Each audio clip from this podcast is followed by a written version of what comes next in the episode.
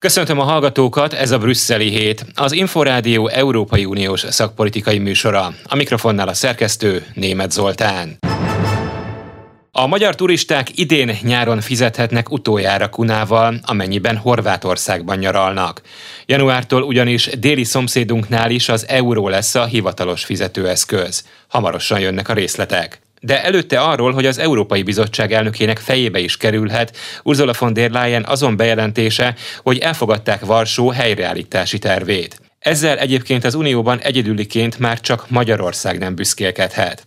Mitrovics Miklós történész szerint Varsó valószínűleg elfogadja Brüsszel feltételeit arra vonatkozóan, hogy a helyreállítási alapból származó forrásokat mielőbb kifizessék. A Lengyelország szakértőt kérdeztem a részletekről. Az elmúlt napokban a lengyel Szejm megszavazott egy olyan módosítást, amely a legjobb, az Európai Unió által legjobban kritizált szervet, tehát ezt a, a legfelsőbb bíróság felett létező vagy létrehozott fegyelmi szervet megszüntette. Egy másféle szerv létrehozásáról van szó egyelőre, de amit az Európai Unió, illetve a bíróság kritizált, az nem lesz Lengyelországban. Ugye ez a fegyelmi kamaráról szól, és helyébe egy független és pártatlan bíróságot szorgalmazott volna az Európai Bizottság. Igen, hát ez most úgy tűnik, hogy ez, ez megvalósul úgy, hogy az Európai Bizottság szerette volna. Az más kérdés, hogy kiket fog kinevezni a Szejm, vagy a kormány ebbe a bizottságba, de hát ezt egyelőre még nem tudjuk.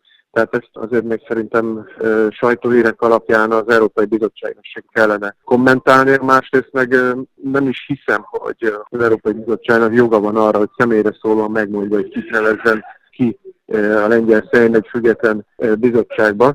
Azt a lépést, amit követelt az Európai Bizottság, a bíróság megtette a lengyel állam, tehát a lengyel kormány, a lengyel szerint, tehát igazából emiatt nem lehetne továbbra is fenntartani, vagy visszatartani a helyreállítási alappénzeit, és hát a lengyel kormány láthatóan ezt követeli is, azt mondja, hogy tessék kérem, ezt szerettétek volna, mi ezt megszavaztuk, tehát innentől kezdve ott pattog a labda Brüsszelre. Az, hogy vannak, én úgy láttam legfőképpen mondjuk, hogy az Európai Parlament és a bizottság liberális tagjai kritizálják eh, van Leident emiatt, hogy hát lényegében kezet adott a lengyeleknek ebben az ügyben. Ez azért annyira nem meglepő, hiszen azért, hogy a, a lengyel kormánypártot, a jogos igazságosságot azt gondolom, hogy ettől a döntésétől függetlenül Európában nagyon sokan nem szeretik. De ettől függetlenül egyébként Varsóban mit várnak, hogy el fogják fogadni a helyreállítási csomagot? Pontosabban azt elfogadták, de hogy a pénzt is folyósítják-e mellé, mert ugye még ezen kívül is azért vannak olyan pontok, amit szeretnének orvosolni vagy kiavítatni Brüsszelből? Én, én úgy látom, hogy Lengyelországban egyértelműen arra számítanak, hogy kifizetik a pénzt. Az, hogy vannak olyan tagjai a bizottságnak, vagy, vagy a parlamentben, akik ezt ellenzik, ez valahol azt hiszem az elmúlt évek következményeként teljesen természetes, de én úgy látom, hogy így teljes az összhang Lengyelországban azzal kapcsolatban, hogy ezt ki fogják fizetni. Én szerintem muszáj lesz kifizetni, hiszen Lengyelország jelen pillanatban rendkívül fontos szerepet játszik az Európai Unióban, mind a NATO-ban a háború kapcsán, úgyhogy meglehetősen visszás, hogy az ukránokkal legszolidárisabb országgal szemben indítanak különböző, különböző restrikciós eljárásokat. Függetlenítenék a jogállamisági intézkedéseket, illetve tetteket attól, amit az orosz-ukrán háborúban tanúsítanak, vagy annak kapcsán tanúsítanak. Persze nem, de itt nem csak pénzről van szó, itt arról is van szó, hogy Lengyelországot hogyan kezeli az Európai Unió. A Lengyelország az ukrán-orosz háborúban Ukrajna leg, legfőbb szószólója és védelmezője, és küzd azért, hogy Ukrajnát az Európai Unió valamilyen formában felvegye tagjai közé, vagy legalább társult tagját tegye a közeljövőben, akkor az politikai kérdés, nem kizárólag pénzügyi kérdés, hogy Lengyelországot hogyan kezeli az Európai Unió. Tehát Lengyelország itt helyre akarja állítani a politikai befolyását, és meglehetősen visszás az a dolog, hogy, hogy Lengyelország viszi a politikai harc egész, egész vonulatát az Európai Unióban, és ekközben pedig őt támadják Brüsszelből. Egyébként meg kell mondjam, jelen pillanatban teljesen, hogy mondjam, marginális ügyekben. Persze, ha béke van, és, és Lengyelország jogállamiságának kérdése a napirenden, akkor nem marginálisak ezek a kérdések, de azt hiszem, hogy jelen pillanatban Európában nem ez a legfontosabb kérdés, hogy eh, Lengyelországban egészen pontosan betűre hogyan néz ki a bírósági rendszer. Tehát ez politikai kérdés. Ugye beszélgetésünk pillanatában szerda délelőttön Lengyelországban tartózkodik és egy konferencián vesz részt, ami összefügg például a lengyelek a háborúhoz való magatartásával, illetve a három tenger kezdeményezéssel. Erről mit lehet tudni? Igen, itt vagyok Lublinban, ez a három tenger konferencia, ez lényegében a közelgő három tenger kezdeményezésnek a közelgő rigai csúcs előtti ilyen szakértői, illetve részben politikai előkészítő tanácskozása. Az első nap főleg a, a lengyel kormány, illetve hát a három kezdeményezés legaktívabb államainak a, a diplomatái, illetve miniszterei lettek részt ezen. A második nap, amelyen én is részt vettem, azon főleg szakértők vitották meg az előttünk álló kihívásokat, illetve egyes országok viszonyait a három tengerhez, és hát abszolút első napi rendi ponton szerepelt minden panelbeszélgetésben Ukrajna, Ukrajna helyzete, és hát láthatólag a lengyel kormány eltökélt abban, hogy Ukrajnát a három tenger kezdeményezésbe valamilyen együttműködési formába becsatornázza. Ugye Morawiecki miniszterelnök azt is mondta a konferencia nyitónapján, hogy nincs három tenger Ukrajna nélkül, itt az energia, a térség energiabiztonságának megteremtése, illetve az oroszoktól való energiafüggetlenség eh, kialakítása mellett Ukrajna státusza lesz eh, a közelgő rigai csúcs egyik eh, fő kérdése. A lengyelek egyébként mit vallanak, hogy milyen típusú kapcsolatban kellene lennie az Európai Unióval Ukrajnának?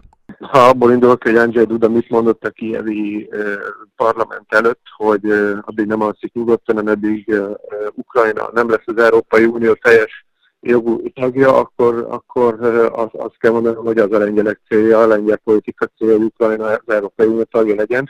Nyilván ez kiderült a, az elmúlt napok tanácskozásaiból, hogy azért ezt nem tartják a szakértők és a politikusok se jelen helyzetben, főleg még a háború zajlik reális célkitűzésnek, de azt, azt elég reálisnak tartják, hogy az Európai Uniónak társult tagja legyen. Ukrajna, mint ahogy erre korábban ugye 2014 előtt komoly előkészületek is történtek, hogyha akkor nem úgy dönt az orosz barát ukrán vezetés, hogy mégsem írja alá társulási szerződést, akkor Ukrajna már lehet, hogy az Európai Unió tagság kapujában lenne, ehhez képest egy, egy véres illetve háború kellős közepén van. Úgyhogy azt gondolom, hogy, hogy persze minden a háborútól függ, hogy mikor fejeződik be, hogyan fejeződik be, milyen Ukrajna marad, mármint területileg, de, de a lengyelek eltakértek abban, hogy, hogy ezt a folyamatot újra, újra indítsák és Ukrajnát becsatornálni. Ennek első lépése lehet a három tenger kezdeményezése, ami ugye egy informálisan szerveződő, tehát nem hivatalos tagsággal és alapszabály rendelkező együttműködés, hanem inkább ugye a régió infrastruktúrális fejlesztését célozza meg, illetve gazdasági belső integrációját célozza meg. Ebben, ha Ukrajnát becsatornázza, akkor lehet egy első lépés az EU-s társult tagság felé. De még egyszer mondom, hát persze minden a harctértel is függ, illetve hogy, hogy milyen Ukrajna tud leülni, tárgyalni bárkivel. De hogy Rigában az elkövetkező egy hónapban erről lesz szó, hogy Ukrajna társuljon a három tengerhez, az egészen biztos. A hatodik uniós szankciós csomag, ami ugye Oroszországgal szemben jött létre, illetve talán a vélelmezhetően hetedik előtt, hogy áll most az energiabiztonság kérdése Lengyelországban? Lengyelországban meglehetősen jól áll, mert ugye 2000-es évek közepétől, második felétől a lengyel kormányok, akkor még a Donald Tusk vezette polgári kormányok idejétől kezdve folyamatosan dolgoztak azon, hogy a, hogy a Lengyelország energiabiztonságát megteremtsék és függetlenségét az orosz energiahordozóktól. Ezt uh, igazából terv szerint is 2022 második felére kellett volna megvalósítani, tehát mondjuk a földgáz ellátásban, illetve az energi- a, a villamos ellátásban, ez meg is, illetve a szén ellátásban is, ez, ez úgy tűnik, hogy ez egyébként is megtörtént volna, most egy kicsit előrődött a háború miatt, illetve hát az oroszok ellenszankciója miatt, ugye a lengyeleket kapcsolták a földgáz vezetékről, az oroszok. A kőolaj ellátásban akadhatnak az év második fejében problémák, Lengyelország számára, de azt gondolom, hogy a hiányzó mennyiséget azért más piacokról be fogják tudni szerezni. Tehát Lengyelország van talán a, a leges helyzetben a régióban, de ez annak köszönhető, egyszer mondom, hogy most a bő 10, inkább 15 éve ezen dolgozik a mindenkori lengyel kormány, hogy más piacokról szerezze be a szükséges energiát, tehát nagy mértékben diversifikálták, illetve nagy mértékben kiépítették az elmúlt évtizedben a megújuló energia felhasználásának lehetőségeit, tehát mondjuk az energia mixben már olyan 16-17%-ot Lengyelországban a megújuló energiák adnak. Mitrovics Miklós történészt hallották. Bizalmatlansági indítványhoz gyűjtött tehát aláírásokat a Renew Europe liberális képviselőcsoport több politikusa az Európai Parlamentben. A képviselők azért lépnének fel az Európai Bizottság elnökével szemben, mert szerintük Lengyelország még mindig nem védi teljes mértékben a jogállamiságot. Rozgony Ádám kérdezte Gyévai Zoltán uniós szakértőt. Kiváltotta ezt azt, hogy az Európai Bizottság zöld lámpát adott a lengyel tervnek, a lengyel helyreállítási tervnek, annak ellenére az Európai Parlamenti képviselők egy része szerint hogy korábban von der Leyen ígéretet tett arra, hogy ameddig nem oldódik meg az a három igazság, szolgáltatás, függetlenségével kapcsolatos kérdés, addig szó se lehet ennek a tervnek a jóváhagyásáról. Röviden a tervet pedig az Európai Bizottság végül is a maga részéről a tagállamoknak jóváhagyásra ajánlotta, anélkül egyébként, hogy Lengyelország megoldotta volna ezeket a problémákat. Az igaz viszont, hogy a kifizetéseket majd ebből a terv alapján már az Európai Bizottság hozzákötötte a teljesítéshez. És folyik most a vita. Pontosan kik azok, akik ezen megkezdett aláírás gyűjtésnek a fő kezdeményezői, és mennyire hosszadalmas az a procedúra, amíg hát ténylegesen megindulhat egyáltalán egy bizalmatlansági szavazás Ursula von der Leyen ellen? Sokan ugye fölkapták a fejüket, mert nem is tudták arról, hogy van egy ilyen lehetőség, hiszen az Európai Parlament, amely ugyan már több mint 20 évvel ezelőtt buktatott bizottságot egy biztosán keresztül, de még ezt ezen, ezzel az eszközzel még nem élt eddig, ez a bizalmatlansági indítványjal. Ugye ezt azok a képviselők, főleg a Renew Europe, amely a liberális tulajdonképpen, hogy hogy tetszik liberális, bár Macronék ezt nem feltétlenül helyezik ki ugye szlogenként a websájtjukra, hogy fogalmaznak, tehát nem ezzel hirdetik magukat, nem ez a brandjük, de ez a liberális, az Európai Parlament harmadik legerősebb frakciójában ülő képviselők egy része, élükön azokkal, akik egyébként már korábban is ismertek magyar jogállamisági viták kapcsán, és Giefer a frakció korábbi vezetője, Sophie Intveld, egy holland képviselő, aki a alelnöke ennek a Renew frakciónak, és egy spanyol képviselő is, tehát akik a vezetéshez tartoznak egyébként, de, mint kiderült később, nem képviselik a Renew belül sem a többséget, hiszen úgy tűnik, hogy a Renew-nak a, a francia képviselő és Macron pártja tartozik a frakció vezetője,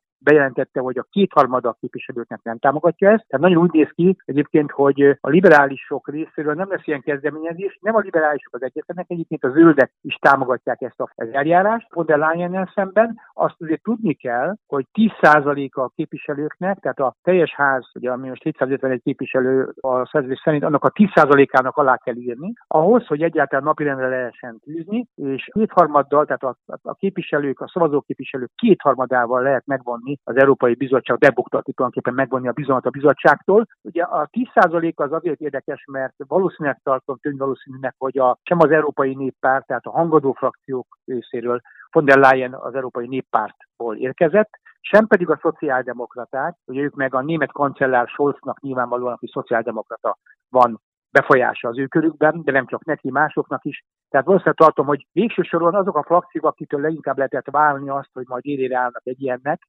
azok nem nagyon fognak az élére állni végső soron. Lehet, hogy a zöldek és a liberálisok közül néhányan maradnak, de az érdekes kérdés az, hogy nem kínálnak ezzel fel egy lehetőséget az Európa ellenes euroszkeptikus képviselőknek, legyenek azok függetlenek, vagy pedig esetleg ugye valamelyik frakcióhoz tartozónak, ilyen az identitás és demokrácia, hogy éljenek a lehetőséggel és a 10% érdekében aláírják ezt, másokból természetesen. Tehát én azt mondom, hogy nem szabad túlbecsülni, de alá sem becsülni ezt a fajta kezdeményezést, Egyelőre a kezdeményezésről nem lesz semmi, és azért legalábbis rövid távon úgy gondolom azért még nem kell arra azzal kalkulálni, hogy az Európai Bizottságot megbuktatják, de én azért élek a gyanúperrel, hogy ebből a nagy ügy majd nem lesz idővel. Gyévai Zoltán uniós szakértőt hallották. Brüsszeli hét. A Budapesti Corvinus Egyetem világgazdasági tanszékének adjunktusa szerint a horvát gazdaság nagysága, valamint a politikai és a társadalmi akarat együttesen eredményezte azt, hogy Horvátország 2023. január 1-től bevezeti az eurót. A magyar vakációzók tehát idén-nyáron fizetnek utoljára kunával. Szijjártó Norberttel beszélgettem.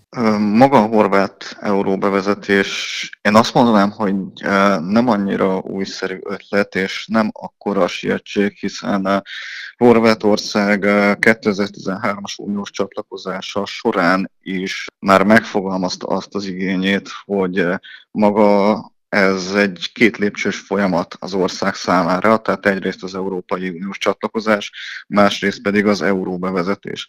Tehát már 2013-ban, sőt 2012-ben az csatlakozás előtt is az a, a jegybank elnök azt a célt fogalmazta meg, hogy minél korábban, elviekben a 2010-es évek közepén 15-16 táján szerettek volna az Európai Árfolyam Mechanizmus kettőhöz csatlakozni, ugyanakkor ez még az akkori eurózóna válság utózöngei és a horvát gazdaságnak a strukturális problémái miatt maradt el. Horvátország az elmúlt időszakban is azért már csak a turizmusa miatt is használta egyébként az eurót, a közös fizetőeszközt. Ez mennyire járulhatott hozzá, hogy tíz évvel az Unióba való belépés után már használni is fogja közös fizetőeszközt is? Alapvetően a horvát gazdaságnak egy húzóágazat a turizmus. A turizmus kapcsán azért az fontos megemlíteni, hogy egy irány, vagy destináció szempontjából akár a magyar, akár mondjuk a szerbe, vagy a posztjugoszláv országok